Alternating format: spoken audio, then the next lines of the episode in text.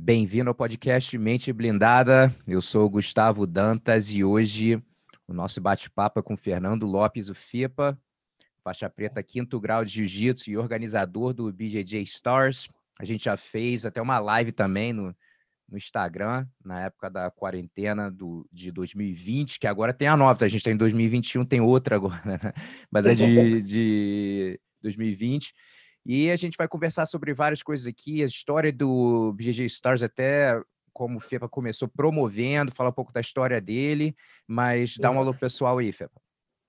Fala, galera. Para mim é um prazer estar aí com você, Gustavo. Sabe que eu sou muito fã do seu trabalho, acompanha de perto, né? De perto não, né? Porque a gente está longe, mas eu vivo acompanhando aí as, as lives, os podcasts que você anda fazendo.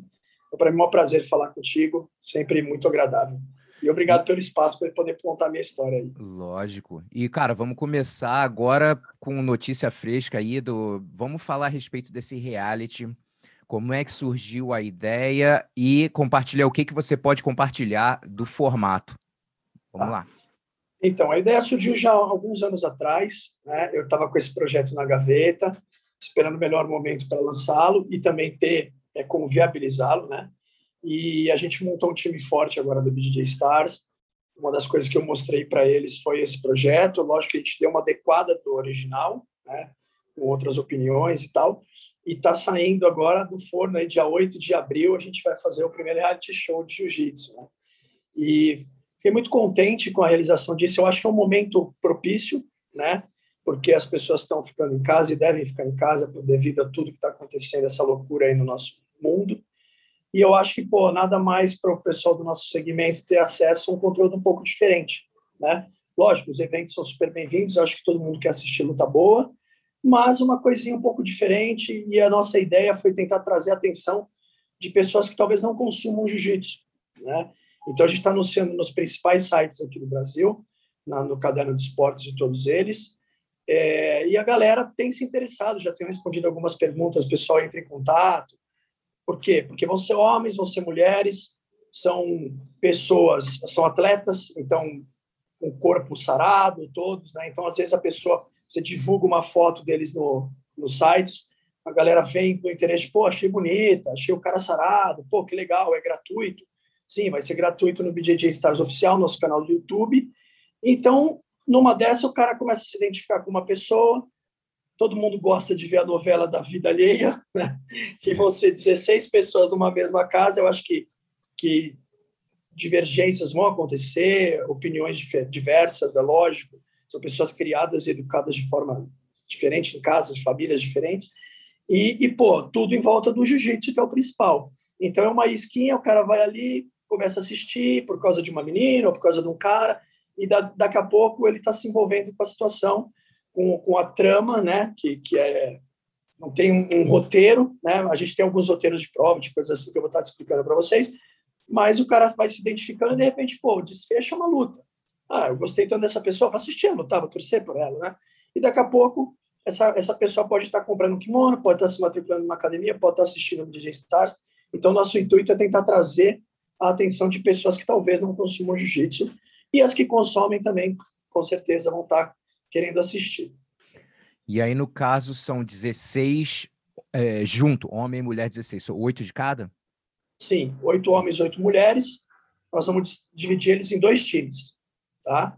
Então, cada semana, esses times vão ser treinados por um grande atleta, um já renomado atleta. Tá? Então, a primeira semana vem um professor para cada equipe, na segunda, um outro professor para cada equipe. São quatro professores no total, então, acho que pô, a experiência que o cara, que é um faixa preta, ainda que não tem título mundial, na sua grande maioria novatos, né? Tem gente um pouquinho mais experiente, mas que também não alcançou ainda o título mundial, vão estar tá treinando com feras que já tiveram esse gosto, que vão poder passar experiências diferentes, né? aprendizados. Eu acho que vai ser muito legal. Eu não sei o quanto você pode compartilhar, mas eu lembro que alguns anos atrás, não sei se você lembra que o Lloyd Irving fez um dentro da academia, não sei se você lembra, acho que ele fez um de faixa marrom. Cara, eu fiquei um sabendo atrás. agora. É. Eu fiquei sabendo agora. Vou até depois eu queria até ver se você souber onde que eu vejo isso no YouTube mesmo. É, acredito que sim, que eu, eu acho, eu não tenho certeza. Eu, eu lembro que eu assisti algumas coisas que o Kenan eu, que acabou ganhando. Tá. eu vou dar uma pesquisada. O, meu sócio me falou isso ontem. Falou, cara, parece que teve alguma coisa do Lord Erie, vamos dar uma fuçada tal. É. Hoje eu estava corrido, eu não consegui ver, mas eu vou dar uma, uma pesquisada se, ali para assistir. Se eu não me engano, toda a luta era até finalização. Então tinha luta de 40 é. minutos, o que for, deixar os caras rolando, era, não tinha. Né? Então é bem Entendi. interessante. E, e eles fizer, fizeram, acho que eles faziam até, tinha uma parte sem kimono também, de fazer misturar, fazer umas coisas assim. É, nosso vai ser também, com e sem. É, vou te falar um pouquinho aqui da, da, da dinâmica do negócio. vamos lá. Então, a gente vai dividir em dois times, vão ser capitaneados por esses quatro treinadores, cada semana um é, o público que vai, vai votar e vai montar os paredões, vamos chamar assim. Tá? Então, toda semana vão ter duas lutas de homem e uma de mulher, na outra semana duas de mulher e uma de homem, e assim por diante. Depois de montados os paredões, que o público vai votar, é, vai ter uma prova entre os dois times, e o time que ganhar, o treinador vai poder escolher aquelas três lutas vão ser de kimono ou sem kimono, escolhe uma por uma. Tá? É, às vezes o cara tem mais facilidade, o cara está no paredão do time dele tem mais facilidade de estar com, ou até o adversário é pior com ou sem, enfim. Então vai dar esse poder de escolha com a vitória da prova. E isso vai ser uma dinâmica que vai se repetindo. Nós vamos, nós vamos exibir dois episódios semanais, um de segunda-feira e um de, e um de quinta-feira. Gravamos todo dia, né? É, todos os dias durante esse, esse um mês aí. E a gente exibe dois programas por semana. Pegar o melhor de tudo, né? o apanhado do melhor, na quinta-feira vão ser sempre as, as lutas de eliminação. As pessoas que forem eliminadas, elas não vão embora da casa, elas continuam na casa, ajudando nos treinamentos, e também podem ter uma nova oportunidade, caso alguém se machuque ou não bata o peso, já tem um substituto ali que o treinador pode voltar a acionar. Tá? É, e as pessoas que vão ganhando, elas vão evoluindo aí, no, no, não é um chaveamento, né, até porque o público, mas deixa ela imune pelo menos um fim de uma semana ganhou, na semana que vem ela não pode ser votada. Né? E aí, com, com, o passar do tempo, vão sair dois finalistas, homem, dois mulheres, e os quatro treinadores, todos eles se enfrentam no BJJ Stars, que vai ser 26 de, de junho. 26 de junho. Tá? Então, eles saem da casa 6 de maio, e eles têm um mês e 20 dias aí para treinar cada um com a sua equipe na sua academia e se preparar para o evento. Além dessas lutas, vão ter outras lutas no evento também. Né? Muito maneiro. E Cara, eu nem imagino a logística e a, ainda mais agora, né, com a situação do Covid, qual está sendo os maiores desafios para vocês fazerem isso acontecer? É que o pessoal, eu já, a gente já, já, já tinha conversado antes, até em off mesmo, é, cara, organizar evento de luta casada é um desafio muito grande. As pessoas que não têm ideia. Eu faço evento há mais de 20 anos e não me meto nesse meio. Então, meu irmão, tem que dar moral para você para tu pegar essa braba aí, porque é, é complicado. Quais são as maiores, as maiores dificuldades agora para fazer isso acontecer? Cara, acho que a gente não quer botar, lógico, a vida de ninguém em risco. Então, acho que o principal é testar todos os atletas se por algum motivo a gente tiver que fazer alguma coisa fora da casa e voltar, eles são testados novamente. Então, assim, eu quero, um dos maiores custos da nossa planilha lá é teste de Covid. Mas eu acho que é essencial para que todo mundo fique seguro aí na casa. Imagina, alguém com Covid passa para todo mundo, é, vira um, um pandemônio. Então, assim, a gente está se preocupando em respeitar assim, os protocolos, tudo certo, todos os testes, sem, é, a gente está dividindo em, bastante, em quartos, né, as pessoas, o, o máximo de, de que a gente pode dividir possível. É, a gente tem uma, uma advogada que está acompanhando tudo isso junto à prefeitura para que a gente faça, faça, a coisa toda da forma correta, sem, sem riscos para ninguém. Né? E isso tem sido um desafio, principalmente porque a gente está trazendo treinadores e atletas. Né? A gente tentou envolver atletas do Brasil inteiro. Tá? Lógico que não dá para envolver do Brasil inteiro, mas diversificamos o maior número de estados. Né? Então, a parte de passagens aéreas, por exemplo, eu já tive três pessoas aí que foram remarcados voo. Então tá, tá hum. caindo muito voo, de companhia aérea estão cancelando, estão relocando. Mas como a gente tem uma programação que a gente tem que seguir ali, vai, a gente começa a gravar no, no dia 8 de abril, às 6 horas da manhã, às 6 horas da manhã, não, desculpa, na parte da manhã. Então a gente está trazendo todos os atletas na parte da manhã. Cai um voo, o atleta precisa ser relocado para um voo da tarde, a gente já vai conhecer, começar o evento com um cara menos. Uhum. Então tudo isso tem sido um, com uma aflição, né, cara? A gente está conseguindo resolver, né, mas é uma aflição, um desafio. E também na parte de, da, das provas, né? A gente quer fazer umas provas bem legais, bem elaboradas, né? e a gente tinha parcerias aí de fazer fora. Não estou podendo confirmar essas provas devido ao Covid, então está tendo que passar todo, a gente tem que passar todo o cronograma certinho para o pessoal da prefeitura, que ele, eles têm um, um cara que é um engenheiro sanitário, que é quem cuida desses, desses, desses protocolos. Então, tudo tem que ser aprovado. E, devido à pandemia, tem muito mais dificuldades para aprovar certas coisas, a gente tem que se enquadrar. É o primeiro de vários que a gente quer fazer. Espero que no próximo a gente possa fazer uma coisa menos é, sem, sem, sem essa pandemia, pô, que aí a gente vai conseguir fazer coisas mais amplas, né? abranger mais coisas, mais gente. Acho que é, essa é a maior dificuldade, se adaptar aos protocolos para que todo mundo é, passe por essa, por essa experiência de forma segura e seja produtivo para todos. Né? Show. Vamos falar um pouquinho de quando começou o teu interesse de promover eventos. Para quem não sabe, de repente, pessoal novo no jiu-jitsu, né, você fez parte de um pequeno grupo de São Paulo que foram os primeiros competidores a uhum. competirem no Rio. Né? Você, é, Godoy, Macaco, aquele, aquele grupo que poucos que viajavam para o Rio naquela época. Você fez, fez parte desse grupo, fez parte daqueles campeonatos que, meu irmão, era o dia inteiro um desespero, uma desorganização, aquelas coisas todas que você sabe muito bem. Então, uhum. como é que surgiu o interesse de fazer eventos e, eventualmente, é, quando foi o seu primeiro evento de luta casada? Tá. Então, o interesse surgiu porque, assim, eu sou um apaixonado pelo jiu-jitsu. É, a gente treinava bastante, se dedicava bastante. São Paulo era bem inferior ainda a Rio e, e Manaus, tal, mas a gente treinava demais. Vezes, inclusive a gente ia às vezes para o Rio para apanhar nas academias para aprender coisas novas, né? Então sempre fui um cara que gostava muito e eu falava, pô, cara, é um negócio que move uma paixão absurda, né? Você vê nos campeonatos a torcida, a torcida Nova União, a torcida Gracie Barros, cara, ah, com coro, com, com hino, né? A Nova União tem até um hino, era muito legal. E aí eu falei, cara, um negócio que move uma, uma paixão que eu vejo no futebol, cara. Isso daí precisa ser melhor aproveitado, né? Os campeonatos, como você falou, eram muito desorganizados naquela época, né?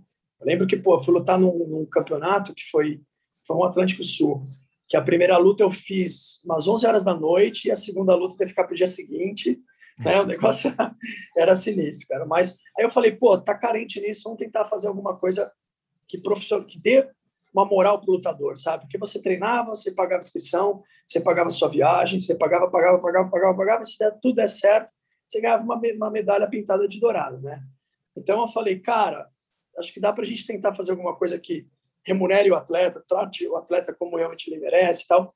E aí, em 2002, uma loucura na minha cabeça mesmo, porque eu não tinha patrocínio nenhum, não tinha nada. Eu saí atrás e falei, cara, vou fazer um, um evento dentro de uma casa de espetáculo, para que o atleta seja tratado como realmente ele merece. E eu consegui patrocínio da TAM, né? então passagens aéreas, eu consegui um hotel para hospedar os atletas, um hotel bacana também para hospedar os atletas. E na época eu me lembro, Gustavo, era assim, eram 500 reais para o cara lutar, e se o cara ganhasse, mais 500 reais. Cara, a gente conseguiu trazer nesse primeiro evento, que foi o Desafio Black Belt Jiu-Jitsu, foi 2002, a nata do jiu-jitsu mundial, cara. Tá, pô, lutou Saulo, lutou Cumprido, lutou Ricardinho Vieira, Bibiano, Macaco, Fábio Leopoldo, é, Godoy, Barbosa, uh, Maia, Marcelo Garcia estreou na faixa preta com o pé de chumbo. Então foi um evento fantástico, foi muito legal. Outras épocas, estava me lembrando, cara, te mandava fazer mil cartazes e cinco mil flyers, ia distribuindo, o negócio era assim. Hoje você dá um clique na internet e é. você já vejo muito mais pessoas, né? Mas foi uma fase legal. É, eu lembro que quando eu fiz esse primeiro, se tudo desse certo, eu ganhava 3 mil reais. e era numa casa de espetáculo, né? O antigo Palace, uma casa conhecida aqui em São Paulo. Hoje até demoliram, virou um estacionamento. Fico super triste, porque eu fiz dois eventos lá, muito bacana, de sucesso. E aí eu fiz esse evento, e, cara, no dia do evento, Gustavo, eu, eu tinha feito, eram camisetas pro os camarotes, era uma camiseta azul, e uma camiseta branca do evento para as cadeiras e mesas que eram embaixo. Né? No dia do evento eu tinha vendido 3%. Eu falei, meu Deus do céu, e agora? Como vai ser? Cara, eu me lembro que eu estava com uma camiseta regata da Companhia Atlética. Eu não consegui, para cá não tinha equipe, era eu mais dois ali, sabe? E aí eu não, eu não tive como ir para minha casa tomar um banho, porque o negócio começou a bombar e eu tinha uma, uma sala de apoio com camiseta até o teto, que era o ingresso, né? E o negócio foi fazendo assim, até foi muito chato, cara, porque chegou um ônibus de Ribeirão, que é, pô, uma caminhada aqui de São Paulo, sei lá, não sei quantas horas, mas são umas seis horas de São Paulo. Os caras chegaram, tinham 60 pessoas no ônibus, Ixi. e eu não consegui, não consegui deixar entrar. Porque esgotou, e, a, e a, o Contru foi lá e falou assim, entrar mais uma pessoa, não tem mais evento, então essas pessoas ficaram de fora, né? E, pô, eu ganhei os meus 3 mil reais. É. então foi sucesso, foi uma coisa que me animou e o Band Esportes exibiu. Legal. E era uma coisa que não tinha muito. O combate já tinha, o Joinha fazia o Passando a Guarda na época tal, mas eu não tinha muitas. É, o jiu-jitsu não, não, saía muito na, na, na, televisão, né? E, o, e o, o Band Esportes exibiu e gostou do resultado, chegou para mim e falou: Cara, você não quer fazer um, Tipo isso, mas dentro de um estúdio aqui que a gente tem, que era estúdio grande, fazer um programa, desafio, quando era desafio Black Belt, falou desafio Band Esportes Jiu-Jitsu. Cara, não ia ganhar nada, mas ia ser um negócio que é poder botar o jiu-jitsu na, na, televisão, né? E, cara, também não, nesse aí foi o único campeonato desde 2002 que eu fiz que eu não remunerava, tá? Em, não pagava em dinheiro. Então era o desafio Band Esportes Jiu-Jitsu, que era uma medalha tal para os vencedores, e era dentro da emissora. Então era muito legal, porque o cara chegava lá, fazia o um cadastro, estava dentro da emissora, no estúdio. Bom, as lutas no estúdio, na televisão, era muito legal. E isso ficou dois anos e meio, ficou rolando esse desafio para esporte de jiu-jitsu.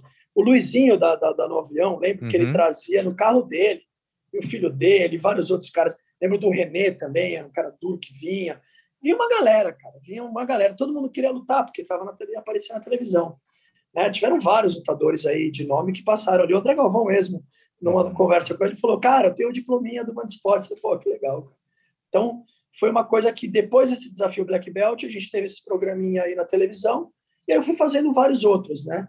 O Black Belt mesmo eu fiz sete edições, né? A última foi na virada esportiva, foi embaixo do viaduto do, embaixo do, do viaduto do Chá, no Vale do Engabaú, que tem a virada esportiva lá, então faz um monte de, de esportes acontece. E num dia eu fiz um evento de MMA, no dia seguinte eu fiz um GP Legal. com premiação em dinheiro, que até o Calazans foi o vencedor. Né? E, pô, no meio de São Paulo, eu lembro que eu levava uma maletinha com dinheiro. Ixi. Vou fazer um marketingzinho, entrar com a maletinha preta, assim. Aí eu entreguei para ele e falou assim: tá louco, cara, eu vou pegar metrô é. agora. Eram 10 mil, eram 10 mil reais. Aí colocou 10 mil reais no metrô, cara. Eu falei, pô, vocês reclamam se eu pago em dinheiro, é. se não pago em dinheiro. Ele paga em dinheiro, cara. Mas foi muito legal também, cara. E, então vem daí, né? dali eu comecei a fazer um monte de eventos de MMA também, começaram a me procurar para fazer. Num evento que eu fiz em Maresias, que foi o Black Belt, foi um GP, que a premiação era 10 mil para o campeão, foi o Gabriel Napão que ganhou, inclusive, fez a final com o Tosi. Nesse evento, o Oscar Maroni, que é um cara que muito conhecido, que ele é dono de uma casa de entretenimento adulto, vamos chamar assim, é. ele estava no evento, e ficou agitando, cara. E o cabelinho estava no evento, ele era árbitro. Então, quando ele não estava arbitrando, ele ficou agitando ali com, com o Oscar. Não, eu aposto nesse, eu aposto naquele. Quando acabou esse evento, o Oscar me chamou e falou: Cara, eu quero que você faça isso para mim, só que de vale tudo. Eu acho que na época era até vale tudo, cara. Acho que não era MMA ainda, não. Vale tudo. E a gente conseguiu fazer umas edições, era o Show Fight, foi um evento muito legal. A gente trazia aí os monstros sagrados da luta, a gente era nosso marketing era isso. Os monstros sagrados da luta apresentam suas crias no show fight. Então sempre tinha no corner o Minotauro, o Vanderlei Silva, o Shogun, o Royler veio com, com o Mestre Hélio, fizemos uma homenagem para ele. Então eu comecei a fazer evento de tudo que é tipo, né? Na, na verdade, de MMA, vale tudo na época, né? MMA e jiu-jitsu. Mas minha paixão sempre foi jiu-jitsu. Né? Eu falei, cara, o dia que eu puder escolher, né, eu quero fazer eventos de jiu-jitsu. Né? Então, cara, se se evento de jiu-jitsu, luta casada, já é difícil, eu imagino MMA. O cara, para fazer um evento de MMA no Brasil, realmente tem que estar tá com muita vontade. Qual, qual foram as maiores dificuldades aí de fazer acontecer um evento de MMA que realmente é complicado no Brasil? Até mesmo nos Estados Unidos ou em outros países, evento de MMA não é um evento fácil, até porque, pô, uma luta cai, alguém se machuca, alguma coisa, não é como um luta casada, tu pega um cara, pô, não, entra aí, eu faço a luta, né? Já, já é outra coisa. Então, a, a, realmente a dinâmica e a logística é muito mais complicada, né? Muito mais complicada. E também tem uma, uma outra coisa que eu notei, assim, nesses tempos que eu fiz evento de MMA, Bom, a gente tinha um cara que tinha uma grana para investir, que era o Oscar Maroni, mas a nível de patrocinadores, cara, você não, a, a, tua conversa não vai, não dura cinco minutos. Você começa a falar, não, eu tô fazendo um evento de MMA, o um evento assim, assim, assim, é o UFC, né? Não, não, não é UFC, é um evento de MMA, mas são as mesmas regras, tal. Não, não, então não, no UFC acabou, acabou a conversa. Ninguém quer, queria botar, associar sua marca a qualquer evento que não fosse o UFC, né? Então na época que eu peguei, não sei se isso mudou hoje, mas na época que eu trabalhei com isso, era muito difícil, cara. Então assim, patrocinadores eram poucos, os que vinham eram do segmento, às vezes o cara vinha te dava luva, sabe, umas coisas que eram era, era muito foi muito muito pequeno mesmo. Mas como esse cara era um cara forte, ele tinha uma grana e gostava, era muito egocêntrico, é muito egocêntrico, gosta de aparecer e tal, tal. Então, para ele, a realização, ele tá lá. Falei, cara, vou te botar uma coroa, vai lá com uma coroa e tal. Mas ele gostava de, de, de estar tá na frente do negócio, né? Que até me atrapalhava muito na negociação com os atletas, porque assim, eu ia, eu estava negociando com o atleta, ele aparecia. E aí ele pegava o atleta e levava ele na casa do cara, casa que ele tinha lá de de entretenimento adulto, levava no hotel cinco estrelas dele, levava. Depois ele trazia o cara para eu falar pro cara, meu, vamos dar uma espremida aqui, dá para eu te pagar tanto? Pô, o cara já voltar uma coisa desse tamanho, né? Eu falava, pô, cara, você atrapalha a negociação, você quer que eu. No é. máximo é isso, você leva o cara para mostrar teu império, meu amigo, não dá, né? Mas era. Esse cara foi um cara maluco pra caramba, gente boa, maluco, mas ele atrapalhava muito na, na tanto na execução só para você ter uma ideia, uma vez, contando aqui de besteira, uma vez ele ia ter uma luta da Michele Tavares com a Karina Dan uhum. no show fight. E ele, cara, ele viu o negócio lotado. A gente chegou a botar 11 mil e poucas pessoas. Caramba! Tá? Foi, foi uma. Olha, o primeiro UFC aqui em São Paulo não botou o público que a gente botou no show fight. Depois os outros sim, mas o primeiro não. Então, assim, foi um negócio gigante mesmo. E aí ele viu aquele público gigante, ele chegou para o cara que era o announcer, bateu, bateu no ombro do cara e falou, amigão, nem sobe, quem vai fazer sou eu. Falei, meu Deus, cara. Falei, Oscar, você não sabe nem a ordem das lutas. Não, não, não, eu vou fazer, eu vou fazer, não sei o que. Você me fala, eu vou lá e falo. Então, uma coisa, cara, era Nossa. demais. Então, eu tinha que chegar no ouvido do cara. Eu me lembro, marcou muito a Karina Dan com a Michelle, porque a Michelle tinha entrado e aí era a vez da Karina Dan, ou enfim, era, era a vez da Karina Dan. E eu falei, Karina Dan, né? No ouvido do cara, pra você ver como ficou o negócio. Ele sobe lá, ah, agora Carlos Dan. Falei, puta, menina toda de rosa, Maria Chiquinha. Carlos Dan, cara. Puta, quando ele viu que era menina, ele falou, eu falei, Karina, não, é um Karina Dan. Então, ele era ele muito egocêntrico, então muitas vezes ele, gente boa, mas muitas vezes ele acabava atrapalhando, porque ele queria aparecer mais que o show né? Mas tiveram algumas edições de Fechou Fight e tiveram e, e grandes lutadores, né? A maior dificuldade é isso que eu te falei, era patrocínio. Tem, cara, luta, você é da luta, você é do jiu-jitsu, tem uma grande história do jiu-jitsu, você sabe que o ego de lutador é uma coisa muito complicada também, né? Agora, por exemplo, a galera está começando a receber boas bolsas para lutar jiu-jitsu, né? E tem muita gente que não tem uma estrutura, né? O cara chega ali, pô, agora eu sou superstar, né? E a gente tenta, né, a gente trata todo mundo muito bem, né? Eu sempre tive na educação, né? De tratar as pessoas bem. E às vezes eu tenho que explicar para o cara que, pô, calma, cara, a gente está começando, a gente não consegue pagar isso. Não que você não mereça isso, mas é o meu teto, eu consigo pagar isso. Não, beleza. O cara se ofende, entendeu? Às vezes o cara é. se ofende, porque. Então é, é difícil lidar com o ego do atleta, com o profissionalismo também, Gustavo, falando bem assim, na sua grande maioria, não são profissionais, sabe, no, no, em todos os, os, sentidos. Os caras entram lá e lutam, fazem o seu, o seu melhor, isso com certeza. Mas a parte do pré-evento, o pessoal tem que entender, né? Isso tanto no MMA quanto no jiu-jitsu. O galera precisa entender, cara, que o, o cara vai lá para assistir ele lutar.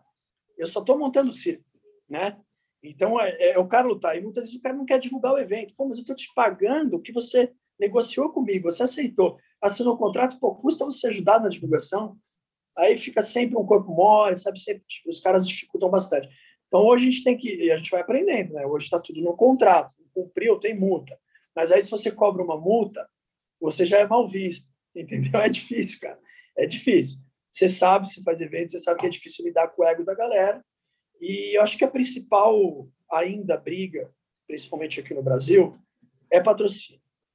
Hoje, em relação. Eu, eu sou muito grato aos patrocinadores que estão comigo aí já. Pô, tem gente que está comigo desde 2002, que nunca Legal. deixou de vir num evento, que é o, por exemplo, o Gira da Cake, nunca deixou de vir num evento meu. Desde 2002 ele entra. Às vezes mais forte, às vezes mais fraco.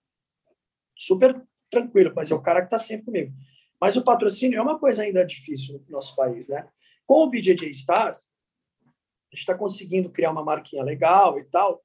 A gente já conseguiu patrocinadores de fora do segmento. Isso, para mim, foi uma grande vitória. A gente teve aí um site de apostas, né, de pet, um site de apostas, e uma cerveja, Praia, né, tá patrocinando também, vem. Agora, no reality show, eu não posso ainda divulgar ainda, tá, uhum. mas a gente também já conseguiu outras Legal. marcas que já começaram a olhar para a gente, né? Então, isso eu acho que para todo mundo, né? É o, é o BDJ Star que está fazendo, mas é para o segmento, né? A pessoa, antigamente você falava com várias pessoas e o cara falava assim: a minha marca não pode ser associada com luta, é uma política da empresa. Hoje você vê que isso está menos, né? Acho que a gente já está começando a mostrar que, pô, tem uma, tem uma galera que olha para isso aqui, né? E, e começaram a, começou a despertar interesse de outras marcas que nem olhavam para o segmento, segmento há tempos atrás, né?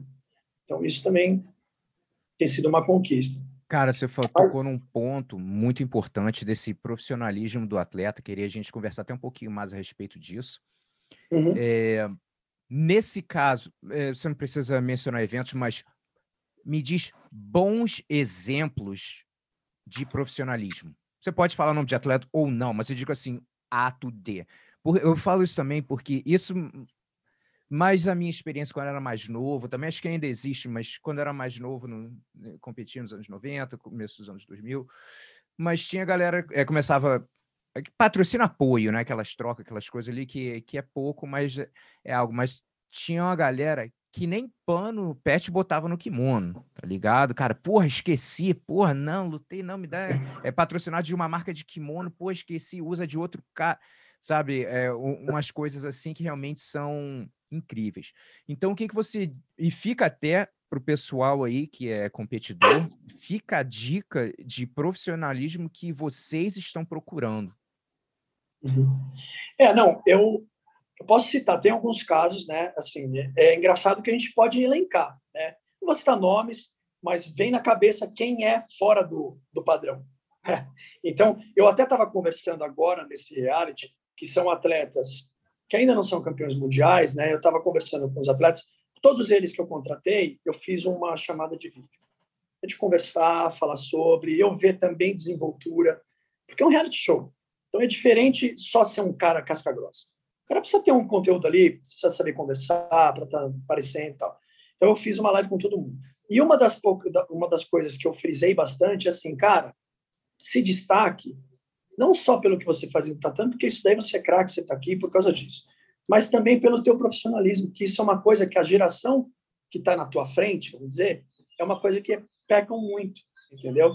Então, cara, tente se sobressair por ser um cara além de casca grossa, que tem milhões no Brasil e no mundo, mas um cara profissional, entendeu? Cumprindo a tua agenda de compromisso. Pô, é... Cara, cara não. Você tem uma pesagem tal hora, tem cara que não chega na pesagem. Aí vira um baita do problema, porque o adversário pesou e ele não pesou, e aí tem, puta, é, é, é complicado. Mas tem pessoas, assim, que a gente tem que tirar o chapéu. Até, Gustavo, 95% das pessoas não leem o contrato que assinam. Hum. Já começa por aí tá? Então, os que eu te falo que vão se destacando desde o início é o cara que às vezes vem e me tira uma dúvida no contrato. Cara, na cláusula tal, isso aqui, isso aqui, debate. Falo, pô, esse cara já é diferenciado. O cara tá lendo o contrato, já é, já é diferenciado. Vamos falar assim. Porque às vezes o cara fala assim, pô, eu falei, ô, ô fulano, tem um post que você precisa fazer essa semana. Inclusive, tá na cláusula do contrato lá que a gente fornece, você posta. X no feed, X no, no, no store. Tá no contrato. Tá no contrato, cara. Pô, faz favor, posta para mim aí. Ah, e o cara vai lá e posta, entendeu? Mas assim, tem caras que já não, esses que são os caras que já se destacam, que você vê que o cara, pô, lê o contrato, tira dúvidas, né? E na hora de fazer o compromisso lá, o cara posta, veste a camisa do evento. Amanhã ele tá lutando outro evento, ele faz a mesma coisa pelo outro evento. Esse cara é um cara profissional, né? É o cara que, pô, vai me interessar trazer ele de novo, não só pelo casca grossa que é, que a gente sempre traz casca grossa, mas pela conduta profissional que o cara tem. O cara, e isso você conta nos dedos de uma mão, em todos esses anos de evento, entendeu? O cara que se destaca por ser profissional, por realmente cumprir o contrato à risca. Isso daí são realmente é, é a minoria. É uma coisa que a gente ainda tem muita dificuldade. E aí quando você fala para alguns caras, pô, põe alguém para cuidar disso para você, o negócio ainda está engatinhando, então o cara não quer dividir com mais um, entendeu? Porque você vai botar alguém para cuidar de você, você tem que pagar esse alguém. Mas às vezes o cara tem que ver que ao médio e longo prazo ele vai ganhar mais dinheiro por isso. Porque esse cara é um cara que vale mais mesmo. O cara não te dá trabalho em nada, o cara é um profissional mesmo, né? Como eu falo às vezes para os atletas, falo até para os meus, né? E falo, cara, contrate um fotógrafo, já que você quer ser, né? Para tirar as fotos ali, não não para ficar te dando script. Você está lá para treinar, cara. Ele que se vire para tirar a melhor foto, né? Porque hoje rede social é uma coisa que, porra, conta pra cacete pro evento. E não só para um evento, para uma marca querer te patrocinar e etc, etc. A gente sabe disso. Então, assim, se o cara tem uma rede social bacana, trabalhado, o cara se preocupa em fazer o post, passar uma mensagem legal e sem esquecer de ser atleta, né? Porque tem cara que faz isso muito bem, mas acaba virando meio poser, né? O cara não, não, não treina, o cara só fica tirando fotinho, né? Então, eu acho que, que isso também é uma evolução que, que os caras podem começar a, a se preocupar que, porra, profissionalmente falando, faz diferença também. Né? Faz diferença. E com essa parte de patrocínio até interessante também, falar com a respeito de tem atletas, isso, de novo, eu, eu dei muita sorte. Quando eu era mais novo, meu irmão estava fazendo faculdade de comunicação tal. Então ele me guiava muito bem com essa parte de marketing. Então, desde cedo comecei a ir atrás de patrocínio e conseguir ter uhum. patrocínio novo sem ter um currículo, aquele currículo, mas mais pela você tá bem preparado, né? E é uma coisa que não acontece muito. A maioria dos volta e meia, tipo assim, eu não patrocino atleta nem nada, mas volta e meia alguém acha que eu patrocino e me manda uma mensagem.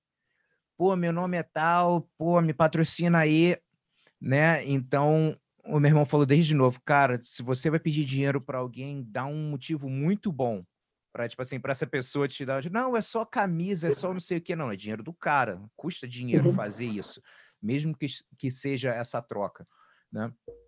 De e, e, na época, na minha época não tinha internet, não tinha só mandar um e-mail, não. Eu ia lá com a minha pastinha, com a Sim. proposta de patrocínio, né? explicando quem você é, o que, que você é, quer trazer para a empresa, o, o que, que você pode oferecer para a empresa, quais são os objetivos, como você pode divulgar. Todo um, um, um plano para passar para no caso, para o patrocinador, né? E, e cara, é, é raro de ver isso, alguém que tem uma proposta. Eu lembro que um amigo meu aqui nos Estados Unidos tinha aberto uma empresa de suplemento e era ligado com coisa de luta, tal, tinha até um nome de luta.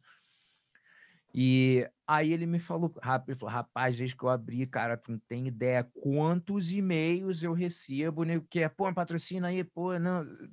Cara, ele falou assim, mas muito. Eu falei assim, quer eliminar a maioria deles? Fala assim, pô, legal, grande. Faz o seguinte, me manda a sua proposta de patrocínio que eu, que eu te dou. Né, tá boa. Dá uma olhada e tal. Cara, uns três meses depois, ele me falou, ele falou, Gustavo, lembra que você fez aquilo? Eu fiz isso uns três meses, devo ter recebido mais 100 mensagens. Sabe quantos me mandaram uma proposta? Um. Um cara mandou a proposta. Ou seja, o cara faz, pô, me dá aí, me dá aí, me dá aí, pô, me, pô, me dá. Mas o cara não está preocupado o que, que você vai dar de volta para o patrocinador, né? O que, que vai valer a pena. Então, é, é difícil, assim, é, acho que a galera acaba ficando é, meio mal acostumada, e aí acha que o a empresa tem a obrigação de patrocinar. Pô, já ganhei isso, aquilo. Não é assim. ainda mais hoje em dia, a competição está muito grande pela atenção. A empresa vai querer botar o dinheiro em quem acredita que possa trazer mais atenção de alguma forma para a empresa. Então, é difícil. Então, não me surpreende, assim, de ver muita gente que meio que, meu irmão, liga o foda-se mesmo e ah, dá nada não, chega atrasado. Ah, tem problema não. Ah, que isso, não sei o quê. Né? Mas o pessoal se preparar mais, então, para quem é competidor aí, galera, vai pedir patrocínio, fala de boca não. Fala, pode até perguntar de boca, mas pô, tá aqui uma proposta aqui, vou te mandar um e-mail, vou te mandar um negócio aqui com a minha com o meu portfólio, mandando as coisas. E não se vê muito disso, né, cara? Cara, você sabe que você está falando isso é, é, uma, é uma coisa que eu falo muito com meus alunos, porque eu também tive essa sorte tua. Eu era longe de ser o melhor, né? Mas eu tive Mitsubishi Brabus, eu tive é, Quicksilver. Né? Eu me lembro que na Quicksilver era, era o Nino, o Sonequinha e eu eram patrocinados. Os caras eram bam, bam, bam, eu não era. Mas porque eu fiz exatamente o que você... Era, era época de fax. Mandava o meu currículo por fax, eu pegava aquele desenho da, da confederação, que é o kimono, com os pets, ó, oh, aqui é tanto, aqui é tanto, minha contrapartida é essa, aquela. E eu falo muito isso para meus alunos, cara. Você tem que, porra, não vai te patrocinar porque achou você bonito. Às vezes até vai, mas porque ele vê você com o modelo das roupas dele. Mas assim, prepare alguma coisa, exatamente o que você falou, cara. Exatamente o que você falou. E a galera é assim mesmo, cara. A galera acha que, pô, eu ganhei isso, eu ganhei aquilo, foda-se. O cara tem que me patrocinar, tem que vir atrás de mim. E é assim, cara. É, eu acho que já está mudando um pouco, tá? Já está mudando um pouco. Ainda não na velocidade que já está mudando a história dos eventos, das bolsas e tal, mas já está melhorando um pouco isso. A pessoa da nova geração já vem um pouco mais preparado, você vê, né? E mas é isso. Eu acho que, que falta ainda muito esse lado profissional do atleta em contrapartida a nós que estamos investindo no negócio, entendeu? Então assim. E você falou uma coisa. Eu posso estar enganado, tá? Mas eu acho que isso é muito do é brasileiro, entendeu? Porque eu não, eu não imagino que um, que, que um atleta desse, quando vai cair no UFC da vida, ele vai fazer essas coisas. Eu não imagino. Ali as regras são essas, eu tenho que seguir as regras e tudo bem. Quando é com um cara que é brasileiro e também um cara que vem do mesmo segmento, às vezes o cara fala, ah, eu estou acostumado, é assim mesmo, entendeu? E é mais difícil você tirar e, e, e botar ordem na casa. Eu não, eu posso estar enganado, mas eu acho que isso muda se a relação for, pô, você vai lutar no UFC, você vai lutar no um evento lá nos Estados Unidos, XYZ. Eu acho que o cara tende a. Eu não sei, cara. Eu não sei. É me fez lembrar uma coisa aqui. Talvez no, talvez no UFC, mas no evento de, de jiu-jitsu eu acho que não muda também, cara. Porque eu tenho contato com a Grappling, a gente fez umas parcerias e tem alguns atletas que a gente trouxe e tal, e o cara já me alertou. Falou: ó, vai dar um trabalho, porque aqui ele faz assim, então quer dizer, acho que acho que no jiu-jitsu ainda está amador mesmo. Não sei, a gente tem que melhorar isso. A gente tem que melhorar. É, outra coisa que você mencionou a respeito de patrocinador para o seu evento, que é uma dica que o pessoal não se liga muito, que é você procurar patrocínio fora do ramo do jiu-jitsu, sacou? Então a galera fica muito. A maioria das empresas de luta, cara, estão na correria, estão tão apertadas de dinheiro tá ligado? A maioria não, não, não dá para fazer muito, né? E se for dar, vai ser pro cara, meu irmão, top do top, né? Então, eu desde cedo comecei a procurar tudo era, era fora do jiu-jitsu, de drogaria, de posto de gasolina e, e, as coisas assim que, que ninguém espera e começa só perguntando. Foi assim que eu, que eu comecei. Começa a perguntar para amigo: pô, você conhece alguém que é dono de negócio? De repente estaria interessado em dar uma força em alguma coisa. Ficar perguntando, pergunta, pergunta, pergunta. O meu, pô, o primeiro patrocínio que eu tive mesmo era faixa roxa, foi um pouco antes do Mundial de 96. E eu, faixa roxa, ganhando um salário mínimo por mês. Porra, mas isso é tipo assim, era muito bom, de uma drogaria que fechou comigo. Era o pai do meu amigo que conheci não sei o quê. Às vezes é só um contato, o cara quer fazer alguma coisa diferente, quando viu, pum, tá aí. Mas tem que abrir a boca e tá preparado também. Lógico, perguntar, mas está sempre com o, a proposta na mão, né? De tipo assim, não, vou fazer, depois. Não, tá aqui. Passou. É, tem que estar tá pronto. Então, achei, achei muito legal isso é, também que você falou, de, de sair e o pessoal, às vezes, pô, mas, irmão, eu não sei nem quantos não já tomei de entrar em, em loja, cara, que nem escutar. Falei, não, não, não, não é. quer nem escutar, faz parte. Mas hoje em dia, com a internet, porra, o não virtual, os caras não vão nem, vão nem, vou nem responder, tá, tá beleza. Mas, pô, você bater na porta, ir lá, falar, se apresentar, né? É... uma, uma coisa é certa, é, acredito que a necessidade é uma, é uma motivação incrível, tá ligado? Quando você precisa, cara, eu preciso de patrocínio, eu não tenho, não tenho como eu pô, pagar todos os campeonatos, eu não tenho como, você precisa desse apoio. Então, quando você precisa mesmo, irmão, vai, vai se virar, vai fazer o que pode.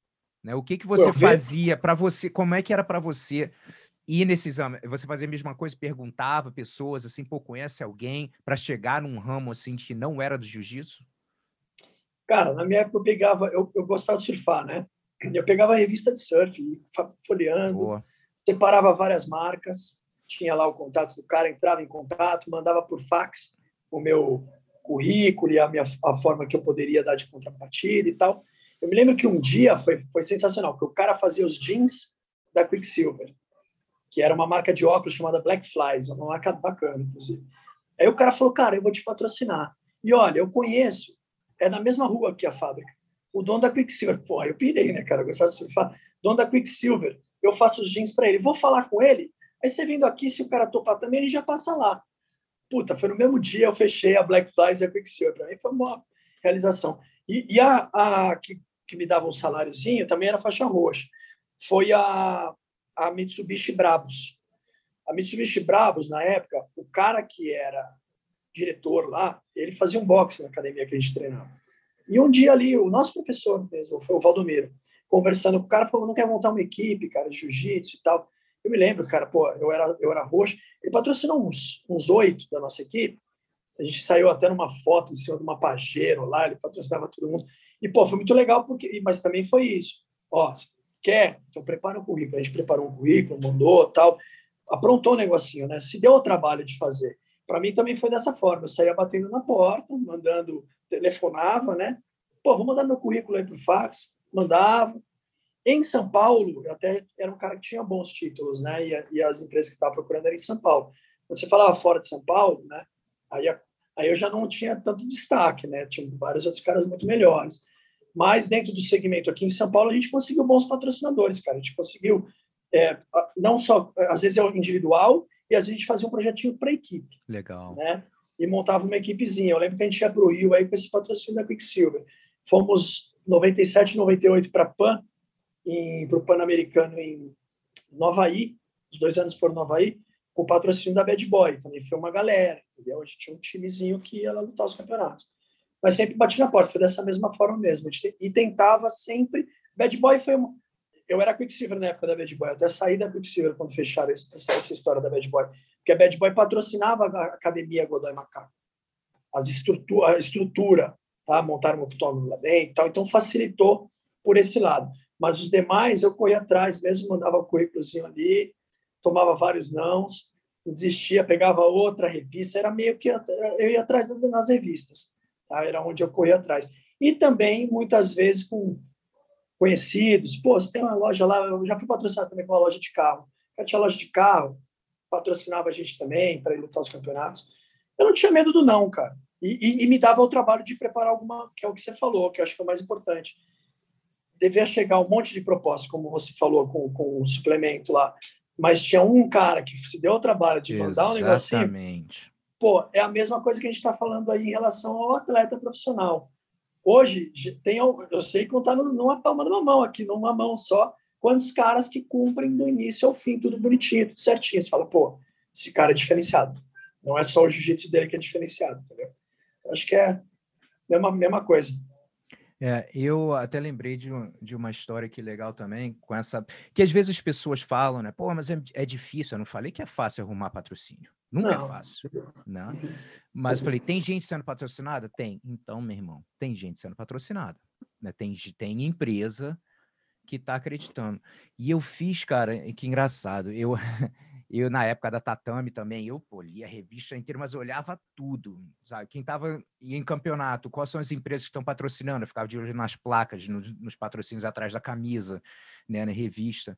E uma vez eu estava, como eu tinha perdido, fiquei um ano com esse patrocínio dessa drogaria, e eu fiquei com, já fiquei mais antenado, eu falei, pô, evento no futuro pode se eu já conseguir com uma drogaria já é até uma boa pô já foi patrocinado tal tal eu tava vendo a revista Tatame e tinha um matéria exemplo, pequenininha que assim, de um campeonato no Nordeste.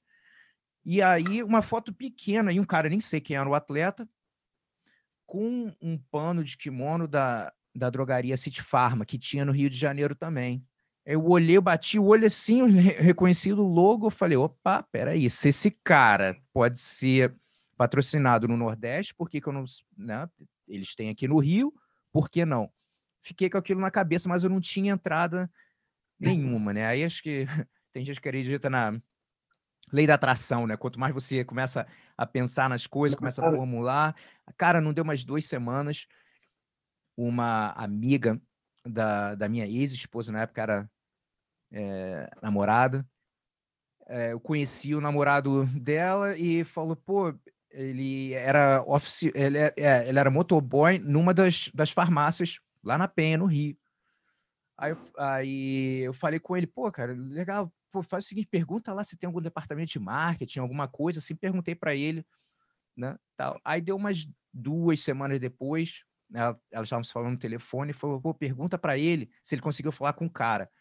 Aí falou, ah, o cara falou que que não tem nada assim, não. Eu falei, pô, não, deixa eu falar com ele. Ele falou, não, cara, tem alguma coisa, tem, vi um cara lá, pergunta para ele, fala se tem algum, algum departamento, tem que ter algum número. Aí ele foi, conseguiu entrar em contato e falou comigo. Cara, ele falou que não tinha números, mas tem um endereço aqui. E eu morava em Vila Isabel, ali naquela área perto da, da Tijuca tal, e o escritório deles era ali no Maracanã, então era muito perto de casa. Cara, pô, mas consegui o endereço. Falei, opa, eu vou lá agora. Aí era tipo uma, uma, uma, era uma casa, né? Não dava nem para saber que era uma empresa assim. E aí tinha um portão com segurança, tudo. Eu cheguei lá na porta e falei, não, o, o Marcos lá da City Farm falou para eu vir aqui, eu sou atleta, não sei quem, deu uma desenrolada lá, o cara, pum, abriu a porta, beleza, entrei com a minha pastinha, aí tinha a secretária, já comecei a desenrolar também, pô, faço isso, tal, tal, tal, faço faculdade, moro aqui, não sei o que, me explicar tudo, e aí ela falou, ela falou assim, pô, é interessante que a City Farm está procurando algum esporte meio que radical para patrocinar, tem um, tem um cara é, tem dois atletas até agora, um de motocross, um de asa delta, é, e você. Eu falei, tá aqui. Pum, deixei a proposta para ela.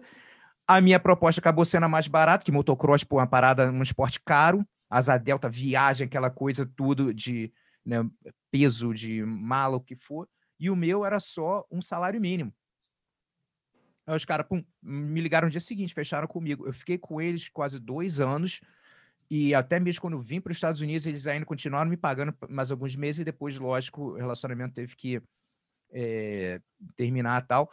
Ou seja, quase dois anos de uma, e de uma coisa que foi, pô, irmão, metendo a cara ali, vendo numa revista o que, que tem de interessante, né? Então, acho que para todo mundo que está assistindo, sair um pouco da caixa e prestar atenção. O que, que você, de repente, está vendo, um comercial, alguma coisa, um link, né? O que são coisas que, de repente, possam te atrair falar, hum, deixa eu mandar uma mensagem aqui, né? Lógico, com uma proposta ou alguma coisa. Então, eu dei sorte, mas eu estava procurando é, essa sorte, né? E... Ficou atrás, né? É, e teve mais uma coisa, como o meu irmão também, ele me dava uma, uma, força com isso. Nessa época, lembra, não tinha internet. Então, ele falou, ele falou para mim assim, ele já escrevia tal, ele falou, cara, todo final de mês, jornal de bairro, essas coisas, eles estão sempre procurando matéria para fechar revista, essas coisas. A gente faz uma matéria tua, eu escrevo, a gente foi num fotógrafo, tirou uma foto, assim, bem legal, com já o, o, o pet da, da empresa tal, e a gente foi, é, preparou e comecei a perguntar, conhece alguém que tem algum jornal de bar, algum jornalzinho, sei que papapá. Aí finalmente o cara, pô, conheço alguém. Pô, a gente mandou, o cara publicou, os caras da drogaria ficaram, porra, sabe, felizes porque eu trouxe uma página minha no, no, no jornal assim local. Não é o jornal local grandes coisas, mas é para mostrar para os caras Sim. que você tá tentando fazer de alguma forma promover a empresa do cara. Você valeu. Né? É, eu voltei lá, pô, fizeram, botaram uma moldura, um quadro, assim, com, com o negócio, os caras ficaram amarradões, assim, sabe? Agora, pô, quantas pessoas vão sair tanto se fora do caminho para conseguir esse relacionamento, né? Então, acho que fica a dica para o pessoal de, meu irmão, de fuçar mesmo. Olha a revista, olha não sei o que, olha um link, alguma coisa. Pô, essa empresa que patrocina um cara daqui em outro estado, opa, será que tem alguém aqui, né, de repente, no, no estado que você mora? Então, o negócio é se mexer, meu irmão, porque esperar cair, a não ser que você seja o cara top do top do top, que você já pagou o preço de lutando, que vão começar a se aproximar e perguntar e de repente trazer uma proposta de patrocínio para você, né? Então são anos na estrada para isso poder acontecer, né? Com certeza. E, e não se incomodar de levar não, né? Ah, é. Porque, porque vai ter muito não aí, se desanimar com isso aí difícil vir o sim. E, e agora, e o, com o BJJ Stars? Então, oficialmente, ele, volt, ele volt, não voltou, foi criado, né? Porque você já fazia outros eventos. Tem o quê? Tem uns Sim. três anos? Ah, então, o BJJ Stars, até o nome vem de um evento. Eu fazia uns eventos, uns eventos que é conveniado, é uma verba de, de emenda de vereador, tá? Da prefeitura. Então, vinha essa verba. Eu fazia uns eventos que era duas lutas de azul, duas de roxa, duas de marrom e duas de preta fazia uma produção legal, bonito evento, com telão e tal, tal. Era bem bacana. Eu comecei ele num teatro primeiro, depois a gente foi para um lugar maior, e ele chamava DJ Stars, tá? tá? Então eu fiz uma edição só de mulheres, eu fiz edição só de masters, fiz edição de, de é, envolvendo envolvendo criança também. Então fiz várias, várias, várias. DJ Stars desse formato, eles mudavam o nome, era Female, Gladiators, Masters, é, Wars fiz um, pelo menos uns 12, vai, tá? E aí, o meu sócio, que é o Sheik, né, foi o primeiro, que ele era meu sócio do produto, a gente montou um sem treinamento para o projeto que eu tenho, né? E aí ele, ele falou, cara, por que, que não vamos, vamos voltar com aquele DJ, o desafio Black Belt? Tá na hora, cara, acho que dá para botar, os caras estão querendo ver luta boa, só acontece lá fora e tal. Eu falei, porra, vamos voltar. Só que desafio Black Belt eu não achava um nome tão bom, né? Desafio, black belt em inglês, desafio em português e tal. Falei, cara, vamos usar o nome que eu uso no evento menor, no BJJ Stars. E tá bom. E aí eu continuei fazendo os BJJ Stars coloridas, né? Também tinha duas outras de preto. E a gente fez o Black Belt Edition, que aí começou em 2019, que foi a primeira edição grande, foi 2019, foi no Hebraica, com o público, né? Foi muito legal, tiveram várias lutas bacanas, né? Pô, o próprio Bochecha aí lutou antes de, de se despedir. É, aí depois a gente fez em 2019 mais uma edição que foi um GP absoluto, além de outras lutas casadas, que o Nicolas Meregali ganhou esse GP absoluto. Aí, de, aí o evento foi vendido, tá? Eu continuei na história eu e o Sheik, né? E tinham dois outros sócios que foram comprados pelo Maurício Sirotsky, que é o eles são os donos da RBS, da Globo de Porto Alegre, e o Giovanni Decker, que era do UFC.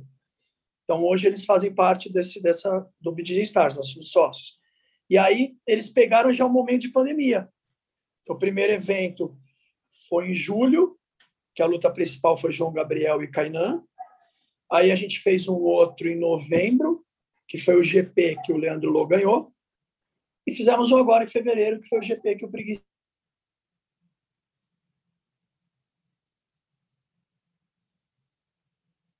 Então, assim, o BJJ Stars já existia, né, nesse, nesse formato menor, sei lá, uns, uns seis anos, mas agora a gente está desde 2019, vai completar o segundo ano de BJJ, completou agora o segundo ano de BJJ Stars Black Belt Edition, vamos chamar assim. Até porque o outro, no, o outro evento menor, eu vou voltar a fazer a hora que tranquilizar as coisas, mas vai ter outro nome, tá? Ele pode até, em alguns formatos, se qualify para o BJJ Stars, mas o BJJ Stars vai ser esse esse que a gente está fazendo, o principal, faixas pretas. Boa. E para a gente terminar, cara, fala um pouco a respeito do Pedra 90. Muita gente não sabe a respeito. Quando começou, como é que está a, atual situação é, do projeto ainda mais com essa dificuldade agora né, em São Paulo, Sim. mas fala um pouquinho a respeito do projeto para o pessoal que não sabe em casa. Tá. Então, o Pedra 90 ele nasceu da seguinte forma: eu, eu tinha, eu era um dos professores da da Companhia Atlética, Companhia Paulista, depois Godoy Macaco, né? E eu queria, porque eu queria ter um horário de fazer um trabalho social. As academias foram mudando assim um pouco a forma de, de... Bom, virou um negócio, né, cara? Se quer viver de, de ter uma academia, você tem que fazer algumas adequações. E eu sou um cara bem old school, eu gosto daquele negócio do, do, do disciplina, da, sabe? Coisa que eu aprendi dessa forma, né? Eu tive, meu professor foi, eu comecei, fiz pouquíssimas, duas, três aulas com o Marcelo Berg, depois foi o Valdomiro Pérez Júnior, que eu fui até a Marrom, e o Godoy, que me deu a preta. A gente sempre treinou com o Valdomiro, né? E tinha um, o Max, eu não sei se você conhece o Max, mas o Max, ele, ele já veio, um cara que veio do judô, então eu trouxe muita coisa do judô. O Barbosa entrou na equipe, naquela época a faixa preta de judô tinha que ser de roxo, então entrou na equipe já de roxo, e também trouxe algumas referências de judô. Eu fui para Bastos treinar judô no, no, centro de treinamento lá do, que veio o Thiago Camilo, o Barbosa e tal, pegar coisas que eu achei bacana, assim, para como bagagem de referência, de disciplina, de coisas desse tipo. E eu achava que o meu minha metodologia se encaixava mais no trabalho social do que nos, no modelo de hoje de academia, cara. Você, hoje o cara paga academia, se chegar para ele e falar, não, se chegou atrasado, você não vai treinar, o cara fala, peraí, bicho, você vai perder esse aluno, entendeu?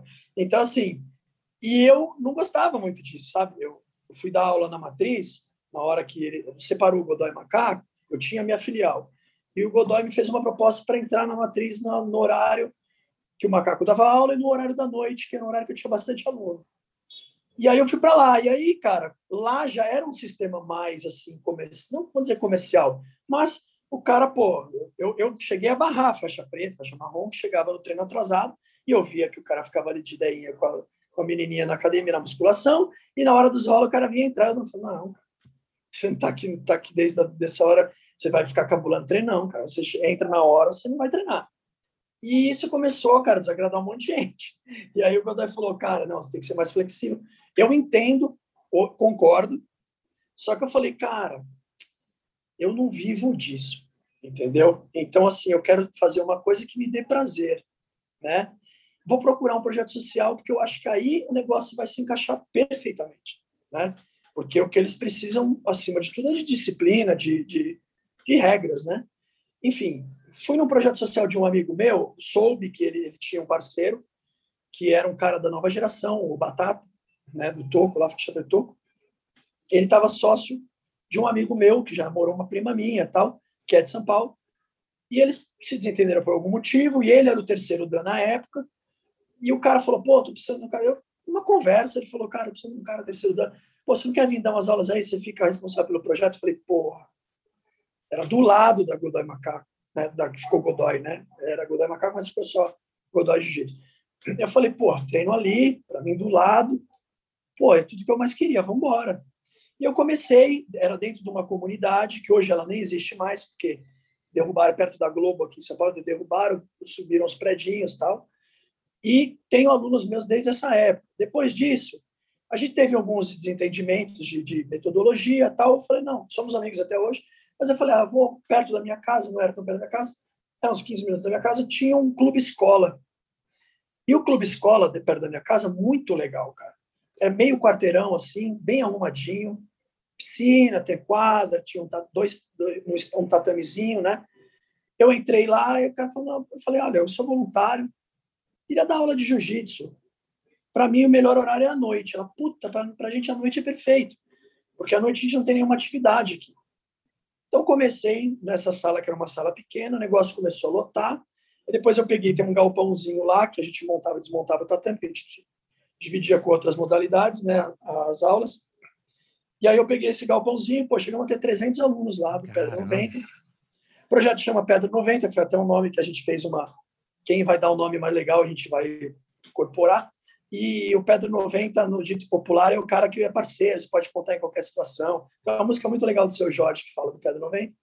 É o cara que você pode contar em qualquer situação. Eu falei, pô, legal esse nome, vamos usar esse nome. Foi quando começou. Ele tá, o Pedro 90 está fazendo 13 anos, né? já tinha mais um ano e pouco que eu fiz esse primeiro trabalho social.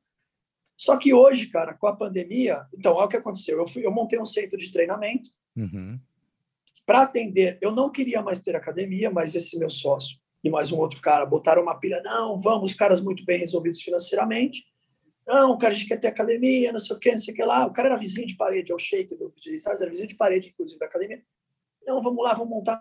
Tá bom. E a, eu botei algumas condições. A condição de eu entrar na história, porque eu queria tocar, era que todos que a gente pudesse empregar na academia fossem alunos do Pedro 90. Então, desde a recepção, eu tinha algumas umas parcerias com com crossfit, box de crossfit, então eu pus alunos que tinham interesse em educação física para treinar, aprender, e eles já estavam estagiando e tal, e conseguir bolsas de estudo, né? Então eles são formados hoje em educação física. Esses caras foram dar aula de funcional lá, os professores de jiu-jitsu que nós formamos no projeto pegaram aulas de jiu-jitsu lá, porque era um bairro nobre. Então era isso é uma coisa também que que eu já sabia, já imaginava e depois isso concretizou. Eu falei, cara, bairro nobre, molecada da comunidade, molecada treina mais forte. Pô, não combina muito isso, não, vamos fazer, vamos fazer. Eu só dava aula no treino de competição que era para a galera do projeto. Mas eu ficava na academia administrando as coisas e tal. Com o tempo a gente pôde ver, cara, que realmente é uma forma que não dá muito certo. A galera não tem muita gente que tem preconceito e tem as pessoas que não têm preconceito vão treinar com o cara, os caras treinam mais duro, né? Então isso não estava indo bem, tal, já não estava muito legal. E aí rolou a pandemia. Aí a gente entrou no consenso e falou, cara, vamos fechar, porque a gente está vendendo almoço para comer a janta, cara. Então, vamos fechar, aproveitar que teve a história da pandemia, horrível tal, mas vamos fechar. Fechamos. E hoje, cara, eu tenho espaços que eu trabalho, que eu realizo o trabalho social, que é em parque municipal, clube escola, só que esses espaços são da prefeitura. E o que acontece? Hoje, não é não está liberado treinar jiu-jitsu. Uhum. Né? Então, as pessoas que treinam, até eu perdi um monte de aluno do projeto. As pessoas, não, vem, vem treinar aqui, não sei o quê. Os caras são donos de academia. Se eles estão dispostos a pagar multa, se eles foram pegos, tal, não, é problema deles. Eu não ia fazer uma coisa que, pô, podia ter um causar um mal aí para a família de todos eles, que a maioria mora com vó, com mãe, com pai, entendeu? Então, assim, falou, cara, vamos esperar a situação ser liberada e a gente volta. Então, assim, a gente já está um ano, o Pedro 90 parado, a gente tem um grupo que a gente se fala direto, todo mundo se fala, mas é um ano, cara, muito difícil, não só pela falta de treino, mas pela falta de encontro. Porque a maioria desses caras vive numa comunidade violenta, onde os exemplos são sempre muito ruins, não em todos os casos, lógico, né? Mas é você não, não deixava de ser um momento feliz para os caras saírem dali para poder estar frequentando outro ambiente. Então está todo mundo aí agora pausado, sem treinar, alguns foram para outros lugares e gente está esperando voltar a coisa, a situação normal para a gente reativar o trabalho. Show. E a gente chegando no final da entrevista, cara, eu quero te perguntar uma coisa. Normalmente eu pergunto assim, uma das maiores lições que às vezes o jiu-jitsu te ensinou, a competição, mas eu queria perguntar uma das maiores lições que você teve de trabalhando assim com é, no caso, projetos, né? Com certeza você aprendeu muito, viu muita coisa, né? refletiu muito com as experiências que você já escutou, viveu. Então, qual foi uma das maiores lições que essa oportunidade de trabalhar com projetos sociais eh, te deu para a tua vida? Cara, é... eu tenho que confessar para você que eu tive muitas decepções, né, cara? Teve Imagina. vários momentos que, que eu ficava muito chateado, porque assim, Alguém me falou, não estou me lembrando quem agora, mas alguém me falou um dia uma coisa que, putz, eu achei o cara de uma, de uma sabedoria. Ali a gente não pode, apesar de a gente estar dentro de um, de um, de um grupo que você encabeça esse grupo e você faz o papel de pai, você não é pai. Entendeu? E ali eu botava muito esse, é, isso para fora, entendeu? Era meio paisão, eu queria, eu, eu fui na eu ia na casa dos meus alunos, conhecia a família, conhecia a realidade, sempre fiz muito isso. E aí, cara, a gente se envolve afetivamente. Eu tive uma, eu tive um braço que era na Cracolândia. Eu parei de dar aula na Cracolândia porque, cara, você se apega aos seus alunos, tem como. E aí daqui a pouco um cara que está indo super bem some, que é viciado. E aí aquilo não estava me fazendo bem, cara. Eu falei, cara, tô criando um negócio ali que eu falo, cara, esse cara tá indo legal, não sei o que, sumiu. Eu parei da aula por causa disso. Então, assim, lá na Cracolândia. Então, assim, uma coisa que eu aprendi, é, e isso eu recomendo para as outras pessoas que vão fazer trabalho social, faça por você, porque me fazia muito bem, sabe? Era um momento que às vezes eu estava muito cansado de trabalhar o dia inteiro, chegava no projeto e o sorriso de uma pessoa que me via ali apontando na porta já valia, sabe? Já me renovava, cara. Falava, puta, que, que legal isso. Isso acontecia mesmo quem trabalha com projetos sabe que essa, às vezes é o melhor momento do, do dia do cara é, e você que está proporcionando. Então é muito legal. Então faça por você, porque essa energia essa troca te faz muito bem se você acredita que você pode fazer a sua parte perante os outros, colaborando de alguma forma, faça. Mas não espere nada em troca.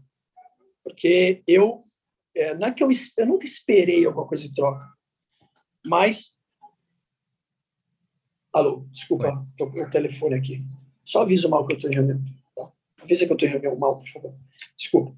Então, e, e aí não, você tem. Não é que eu esperava alguma coisa em troca, mas você. O mínimo que você espera, vai, não sei se é a palavra, mas é a gratidão, uhum. né? Que a pessoa, não que o cara fique te agradecendo, não, não, mas que você vê que foi legal, entendeu? Que fez. E muitas vezes, cara, eu, eu perdi muitos alunos sem dar nem um tchau, entendeu? O cara não falou nem tchau. E pessoas que eu achava que eu era muito importante na vida do cara e que eu achava que eles também eram importantes na minha vida. Então isso me gerou algumas tristezas, algumas decepções. Já pensei em parar muitas vezes, mas hoje, se me perguntar, pô, mas você vai para. Não, vou continuar, cara, porque agora eu aprendi que é dessa forma que tem que ser, entendeu? E você fazer bem para uma para várias pessoas, né? você ajudar as pessoas de alguma forma, o que quer que seja, eu acho que o que eu tenho de mais importante que eu posso ajudar é o jiu-jitsu. Cara, eu acho que isso daí te, te faz bem. Então, bastou. Acho que é isso aí. Acho que esse foi o maior aprendizado. Show. Cara, brigadão. Bom, primeiro, parabéns com o trabalho do Pedra 90, muito irado. Já acompanho Obrigado, também faz tempo. E, porra, parabéns por vocês aí, para o grupo de vocês, de comprar essa bronca aí de promover, de estar tá promovendo, organizando o GG Stars, fazendo essa casa aí, porque, de novo, o pessoal acho que, que nunca de repente fez evento, coisa assim, não tem ideia, o desafio que é fazer um evento desse, ainda mais agora. Esse é um desafio novo que vocês estão aprendendo também, então várias coisas que vocês vão passar que não passaram ainda. Então vocês estão com bastante experiência do, de outros eventos, mas vocês ainda não viveram a logística de um reality. Né? Então, com certeza isso vai ser um, um aprendizado gigante para vocês, para o próximo tá melhor ainda e aos pouquinhos ter uma, uma projeção maior ainda. Então, sem dúvida Parabéns nenhuma. e, pô, brigadão, Fepa. Pô, obrigado você, Gustavo, pelo espaço mais uma vez. Sou teu fã, cara, sou teu fã mesmo e não é de demagogia, não. Eu acho teu trabalho do cacete. Aliás, até hoje, quando algum aluno vai competir, agora não teve, né?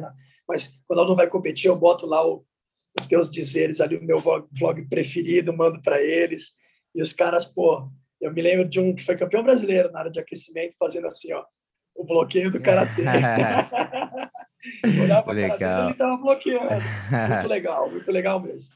Agradeço o espaço mais uma vez e estamos junto. Se precisar, estamos aí. Valeu, valeu, valeu, galera. Tamo junto. Os. Os. Abração.